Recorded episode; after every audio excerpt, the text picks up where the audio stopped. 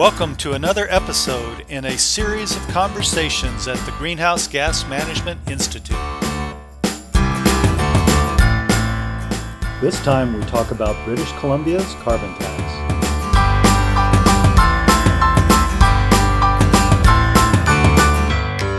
Welcome back, Michael. Thanks, Don. When we last saw each other, we were in Washington, D.C., uh, working together, and you were presenting a number of papers at a number of conferences, one of which was attended by a representative of the British Columbia government reporting on their experience with their carbon tax. And I thought we'd talk about that today. Yeah, I think that's interesting. Was uh, Dennis uh, Paradine from the British Columbia Ministry of Environment, and he gave a presentation kind of summarizing their experience with the carbon tax at this at this conference, which was mainly actually attended by a bunch of uh, carbon cycle scientists and modelers. So um, we were both talking about um, policy issues to scientists. Sounds like fun. For our listeners, this uh, let's give a quick um, quick overview. Uh, first, we're talking about British Columbia, which is uh, one of the provinces of Canada. Uh, in this podcast, we'll be referring to it uh, in shorthand as BC, so British Columbia, BC. Uh, it's on the west coast or the Pacific Northwest section of, of Canada. It happens to be home to Vancouver and Victoria, and has about 4.4 million people. Uh, turns out that's about 12% of Canada's population, and the province itself is maybe 10% of, um, of the country's land.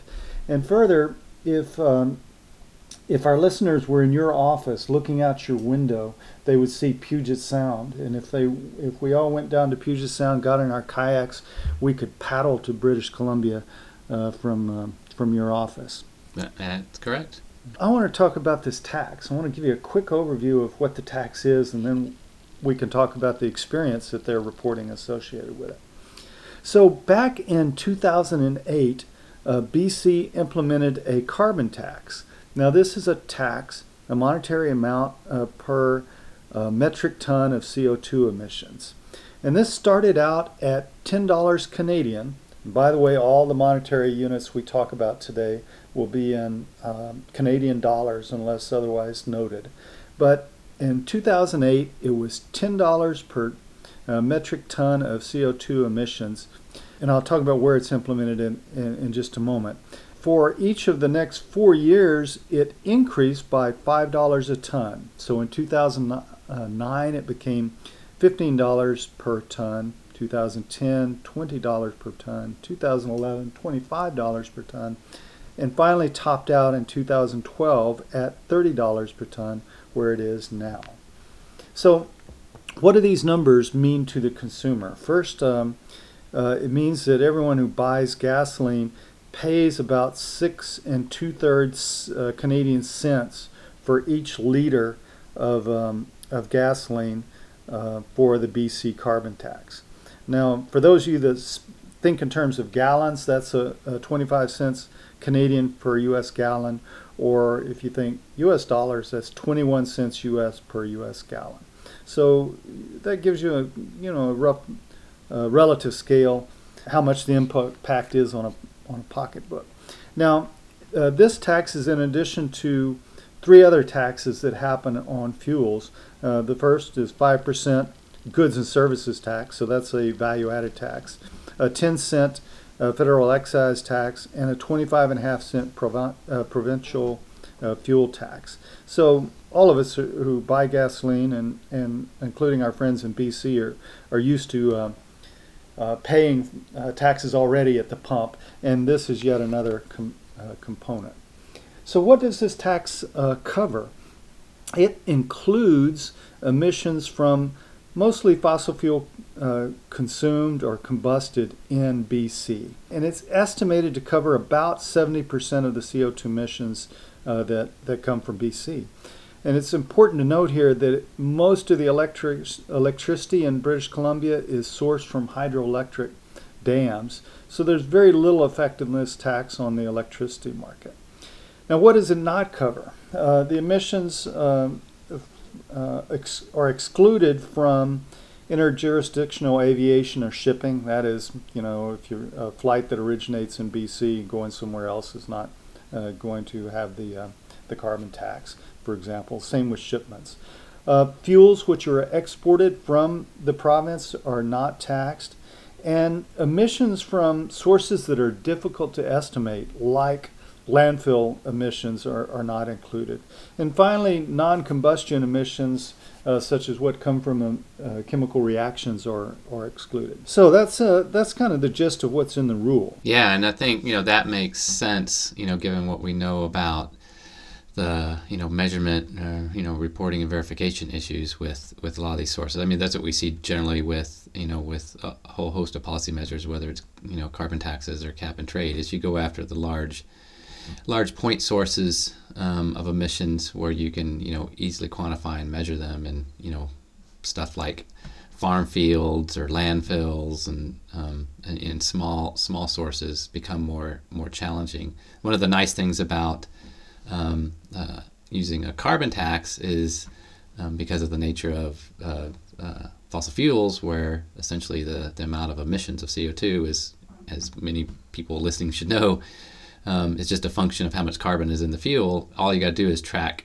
track the amount of fuel being you know being sold and and and combusted, um, and you know the emissions reasonably accurately. Um, so you can apply the in this in the case of a carbon tax, you can apply it you know at the fuel kind of importer, distributor, wholesaler level, of which there typically aren't that many.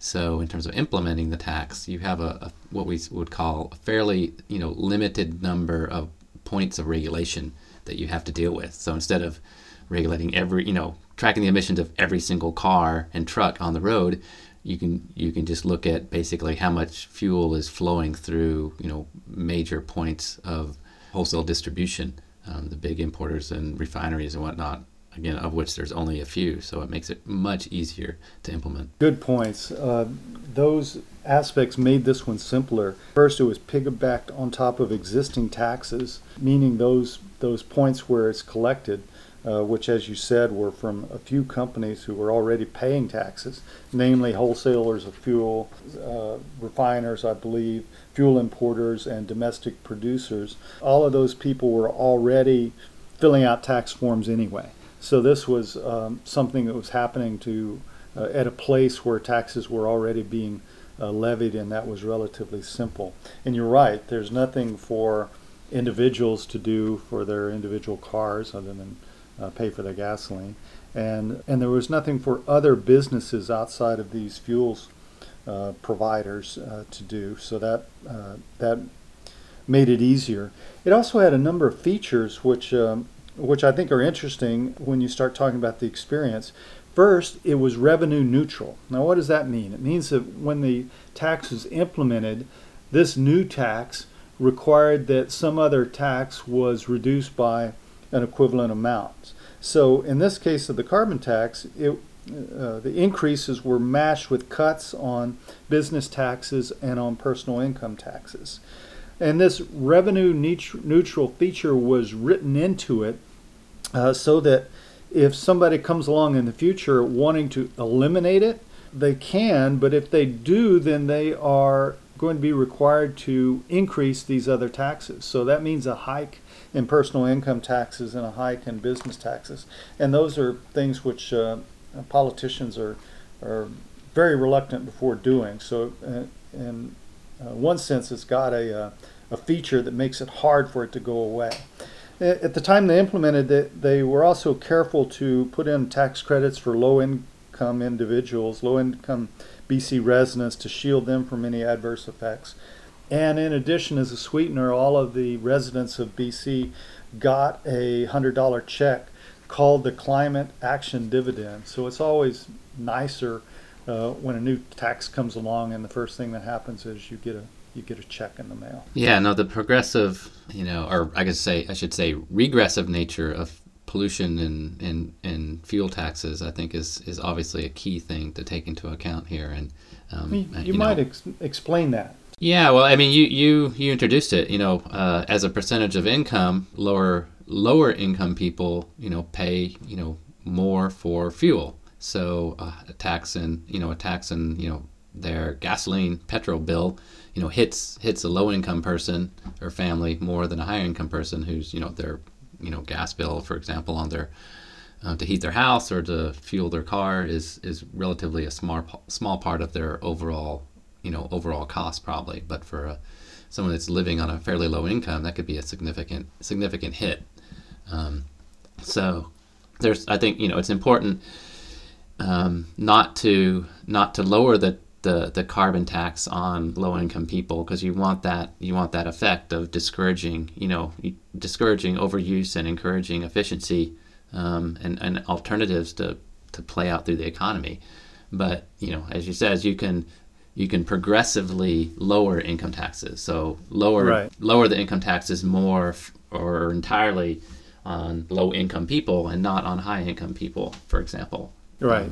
Right. and you know provide other tax credits um, or dividends to low income people so that they're so that they're not in, in aggregate not not suffering from a regressive um, nature of the of the pollution tax or in this case carbon tax um, you could even make it you in, at in the end you could even you know create a even more progress progressive tax code by being kind of more generous in terms of the the rebate to the low income scale um, and, and it ends up being um, you know, essentially a small wealth transfer from high income to low income people. First thing I wanted to ask was, did it work? You know, we're Yes. seven seven years into uh, since it started, and we're almost three years into um, of experience uh, since it's been at its full thirty dollars Canadian per uh, metric ton. So I asked the question: Does it work? Well, uh, in answer to that, it's a little hard to tell, but we think so. Uh, so at the time it was launched, uh, 2008 happened to be the beginning of the Great Economic Recession. So the consequence of that was sales of fossil fuels fell across the world, uh, across the world, across Canada, and across BC. So consequently, emissions fell as well. Now that uh, that fall was uh, as a result of the fact that the economy wasn't running uh, as strong. It's, it's as if um, you know we we shifted gears on the uh, on the transmission of the economy, and and we simply weren't using as much uh, energy, and and emissions fell as a result. But to the question of did it work? Um, since 2008, sales of fossil fuels have recovered by 2012. So after about three years, they got back to where they were in 2008 in Canada in general. But the same uh, period in BC, they only came back to 88% of what they were in uh, in 2008. So that's about 88%, about 12% reduction, uh, which implies that there was a result, uh, reduction as a result of the tax. Yeah, although it's important to note here that that's correlation, not causation. Um, you know, you have to do a deeper analysis to, to, to, to try and really tease out, you know, there's a host, whole host of other factors, you know, playing in there as well. So, Absolutely. economic, technological, you know, I, I, you know, the population of BC has grown over that period. Um, so it's not it's not a drop in drop in population, but um, but yeah, um, I, you would think though that some of the you know some of that drop is a is a result of the of the carbon tax. Um, Well, as I look at the um, the papers that are coming out of this, and there is beginning to be a bit of buzz, and you know, you had you cited the gentleman that uh, was at the conference. There seems to be good news, at least in the communities that you and I travel in, uh, coming out as a result of it. So I'm I'm inclined to to think it it made a difference. Yeah, and I think um, I don't know if you have, but then there's probably some some more detailed econometric studies out there that um, we um, um, uh, aren't yet aware of as we dig further into this this issue that, that have tried to tease apart tease apart these these factors. Good point. I invite our listeners, uh, if you guys know of, um, uh, of analysis that's been done on this, uh, uh, put it in the comments at the um, uh, when you see it on the uh, posted to the Greenhouse Gas Management Institute website. Give us a link. We'll be glad to follow up on it. But here's what I what I found cool about this. I, I admire what they've done. Uh, first, they kept it simple, and I greatly admire the fact that they did not fill this thing full of loopholes. At least in the United States, um, any significant um, legislation, when exposed to lobbyists, um, uh, seems to attract loopholes. That is, exemptions for uh, certain certain interest, and this one doesn't seem to uh, to have that. So it seems to be uh, applied fairly. Uh, secondly, it raised awareness across uh, first the province of BC, uh, and this goes to your comment about causation versus correlation. I believe it caused people to start paying attention. You know, we've covered the Hawthorne effect before of how uh, just paying attention uh, can lead to um, to performance improvements in things that you're trying to measure, like efficiency or fuel consumption, etc. But it, it, also has helped bring light or, or attention to the notion of, of good ideas like being more efficient and saving money and people acting in their self-interest and which is in this case aligned with a common interest self-interest meaning reducing fossil fuel consumption common interest being reducing the emissions associated with it. And finally, it, it uh, what what I find marvelous is that it demonstrated that a carbon tax could get implemented at, across political boundaries. So there was a little uh, political discord, but at this point, basically both sides uh, agree that it's a good a good idea, and I'm I, I look at that and, and that gives me hope. Uh, maybe we can see it implemented elsewhere. Yeah, I think by both sides you mean sort of both dominant political parties in, in BC. Yes, and uh, um, I, I I agree. I mean, I mean BC is a uh, you know as as Canada goes, um, you know one of the more progressively politically minded you know regions, but but still you know they have there there's a strong conservative, um, you know, political faction there in, in in the province, and they were still, you know, had had reasonably strong support behind this policy, and it, and it seems to be maintaining that support.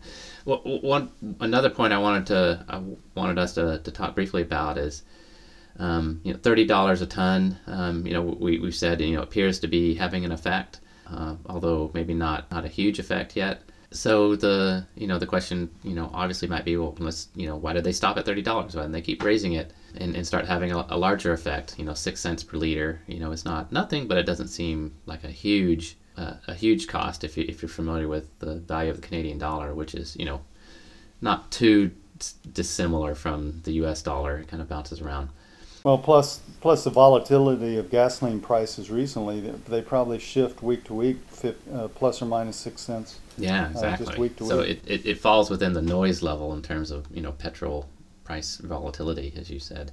Right. I, th- I think the the important you know kind of economic point to make here is yeah, yeah I mean yes they could continue to raising it I mean there there probably is there, there probably is an argument for doing so at least from an environmental standpoint there is an economic reason for sort of you know taking pause though, which is the you know issue of of uh, economic leakage uh, across the out, outside of BC. So yeah, what do you mean by that? So if um, uh, you know, in this case, BC is you know gone on its own. Um, this it's you know surrounding areas. You know, the next province over um, uh, in Canada and uh, Alberta, I believe. Yes. Um, and you know, here where I live, Washington State in the U.S., um, uh, USA, um, don't you know we don't have carbon taxes um, as well as other trading partners they you know people have in BC and, and uh, Vancouver is a major you know major shipping port. So um, if you know if the tax gets too high, um, you know it would be an obvious uh, or logical choice for businesses that you know rely more heavily on fossil fuels to you know say basically this is getting too much. I'm just going to move over to the you know to the next province over and set up my business there because it's just you know i can save a lot of money because i don't have to pay this tax. So there's a limit you know when when sort of jurisdictions go off on their own in terms of these these kinds of taxes you can basically get you know get shifts and you know structural shifts uh, in in various economic sectors and i think that you know some of the studies have have indicated that they, they have seen this, you know, in BC at least with one industry, not not with really um, uh, much of any others, but with one industry which was cement, um, ah, because it is very energy intensive, um, and they were paying the tax, um, and, you know, because they emit a lot of a lot of CO two. That they've they've seen a drop in cement production in um, in the province um, because you can go over and just you know, produce it in Alberta or, or, here in, in the U.S. and, and, and ship it. Um, now there's a limit to how far you are willing to ship cement. Uh, right. It's, it's, a heavy heavy stuff to be shipping around. Although we have actually seen um, more and more international shipping of, of cement um, over, you know between Asia and the U.S. and whatnot. So it's not it's not impossible, but it definitely adds to the cost. No, I'm sure. So leakage is simple on an individual level. Could be as simple as driving across the border to fill your car. Exactly. That's what you're talking about. Exactly. Yeah. That's a small small case example of it. Yeah. Well, good point. As I look at these uh, these papers and these presentations, uh, the people who are who've implemented it are very proud of it, as they should be. But they're beginning to report their lessons learned. They're uh, publicly sharing their experience, which is which is good for us. It um, it's why how it caught uh, our attention and uh, uh, why you met the gentleman from BC. A couple of those lessons long, learned that that stuck with me. I wanted to share with our listeners. First, this uh, revenue neutral didn't seem to matter much to the voters. Surprisingly, I thought that would, but it turns out it was necessary to overcome their uh, political opposition.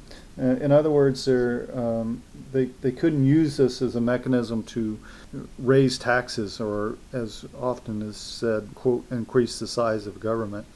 Uh, so that was a, a an issue with the other political par- parties, but the voters just don't seem don't seem to be that attached to that, that particular aspect.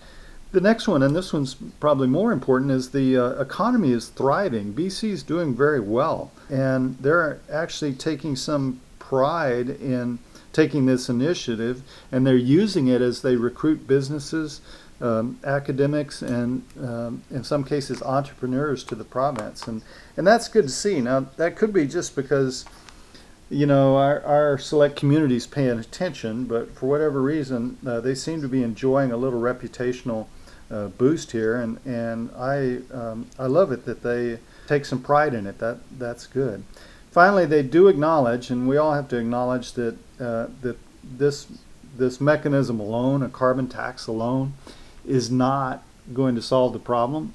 Uh, first, we have the order, uh, the the, um, the the magnitude of uh, of the tax, but secondly, providing that economic signal to businesses and to individuals through through a pricing mechanism is hugely important, but you should also still be doing the other things that you need to do, which are sound policy, good education, um, basically getting a portfolio of, of, um, uh, of, actions in place if we hope to uh, address the, the problem that we all know is coming. Yeah, and I think there's a point where we, we talked about before, um, you know, how you know, carbon taxes, it, when, especially when you're just focused on fossil fuels and, and, sort of other major point sources that are easy to measure, like big industrial point sources of N2O or cement plants, you know, it is it is easy to implement. You know, just a, again a few sort few points of regulation.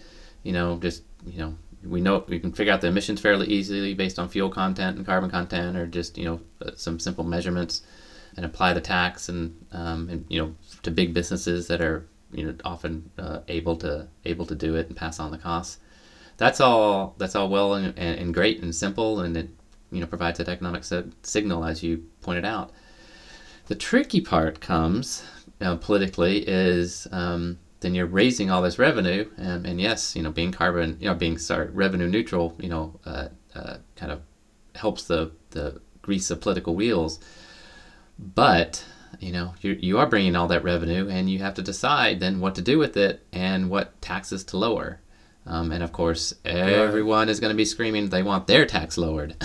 Of course. Um, and so you, you know the complexity of the policy comes into play where because you are coupling it with you know a jurisdiction's tax policy you know tax policy as anyone knows in anywhere in the world you know is fraught with political fights uh, the minute you open up that Pandora's box about you know we're going to basically you know start changing tax rates on for on different people and different you know entities. Good point. Um, you're in you're in for you're in for a, you know definitely some some excitement, um, political excitement. So so that's where the real political complexity goes. Um, uh, is not in the implementation as much as in the negotiating, you know, negotiating the financial offsetting aspect of it in terms of, you know, revising tax policy. You know, I hadn't thought of that, but that's hugely important uh, because of the time involved, the time it takes to get to get um, you know a structural tax change politically engineered can be significant. And as we know, uh, as we know, the people uh, listening to this podcast, time isn't necessarily on our side for uh, getting pollu- uh, getting solutions into place. Yeah, but I mean, it is also the power of it in that you, when you do have all this new revenue coming in, that you can lower other taxes with or provide kind of rebates or dividends to certain to certain um, political constituencies. Um, you know, that gives you a powerful bargaining tool to, to, to, go out there with, and uh, you know, for lack of a better phrase, you know, buy votes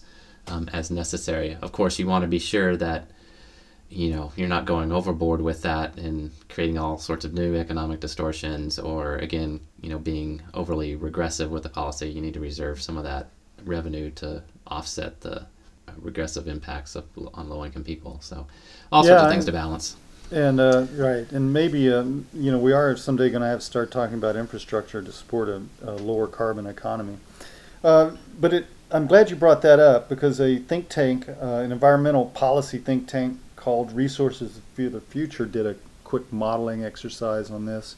And if $30 US per uh, metric ton of CO2 uh, emissions tax was implemented in the, uh, in the US, uh, that would generate the equivalent of $876 per US resident per year. So $30 per metric ton implemented the same way would result in a think of it as a as a check to um, to U.S. residents of $876. Now, this is interesting because there is a very active movement uh, promoting a concept of fee and dividend, promoted in the U.S. by uh, Citizens Climate Lobby and Dr. James Han- Hansen, who uh, most of us know, I've gotten to know and, and appreciate his work, and um, and I'm seeing activity on that, and so a consequence of of, um, uh, of learning this BC experience and seeing this uh, this press come out is we can uh, take hopefully take advantage of some of this learning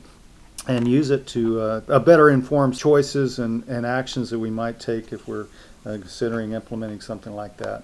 Yeah, exactly. And as I said, you know, if we, you know, something like this is more, you know, uh, broad based, you know, across jurisdictions, um, and the tax levels can be somewhat harmonized um, then you avoid some of these, you know, economic leakage issues, and and then you're in a situation where you can actually raise the carbon tax more, um, and then you know reduce other taxes more, um, because you're not disadvantaging yourself to, relative to your economic competitors in other in other regions. Um, now there is a there is a broader issue here, in terms of setting up an international regime, international treaty or compliance regime, you know, around a carbon tax which oh boy, um, yeah. some people have talked about, and you know, there's a, and there's a reason why it wasn't done that way under the Kyoto Protocol. Although countries could have, countries were free under the Kyoto Protocol to do any kind of domestic policy they chose, but um, you know, some some people in the past have argued, well, let's just have a global carbon tax, and everyone agree to set the glo- the carbon tax at you know thirty dollars or eighty dollars or hundred dollars or whatever a ton, a U.S. equivalent or something. The challenge with that is, as as we probably know know, you know, tax policy across jurisdictions and countries is all over the place. You know, you know, different different countries do it totally different.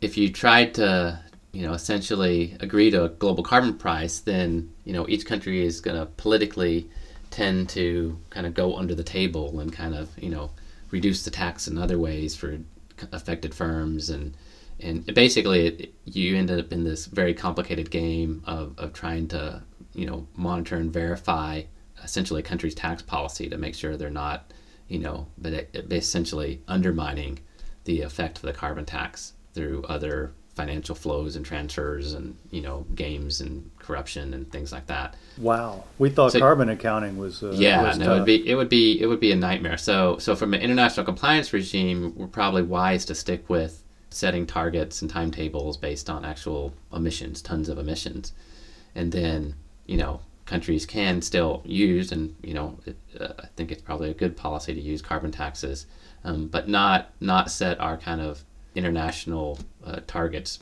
based on based on a tax level instead just base it on emissions levels for, for the c- complexity of, of trying to essentially uh, evaluate in compliance and enforce compliance around tax policy globally. So set set the um, uh, policies based on national inventories and all the processes Exactly. around that. Right. Exactly, and then and then use the carbon taxes to get there.